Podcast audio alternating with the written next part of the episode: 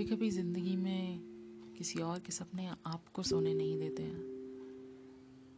जायज़ है, इसका मतलब कि वो आपकी ज़िंदगी में बहुत महत्व रखता है। ऐसी एक कविता लिखी है किसी खास के लिए। कविता का शीर्षक है सपने।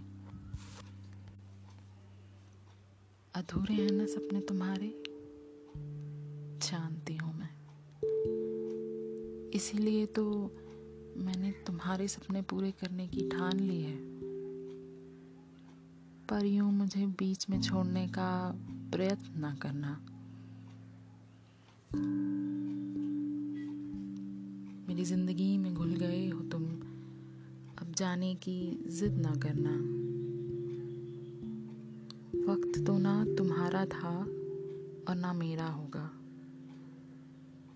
बस जीने की आरज़ू को यूं ज़ाया ना करना। अब खामोश रहना ना तुमने मुझे सिखाया है और ना मैं तुम्हें कभी बोलूँगी। पर जैसा भी है ये सफ़र टेढ़ा मेढ़ा, इसको रिक्त ना करना। साजिश की थी ना जिंदगी ने तुम्हें तोड़ने की, अपने संघर्षों की कड़ियों को जोड़कर ही तो जिंदा हो तुम। बस ऐसे ही रहना। खुश रहने की मांग तो कभी मैंने की ही नहीं थी,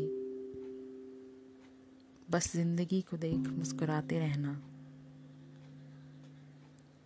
कुछ कहीं जिंदा हूं मैं तुझमें, तो साथ साथ रहना।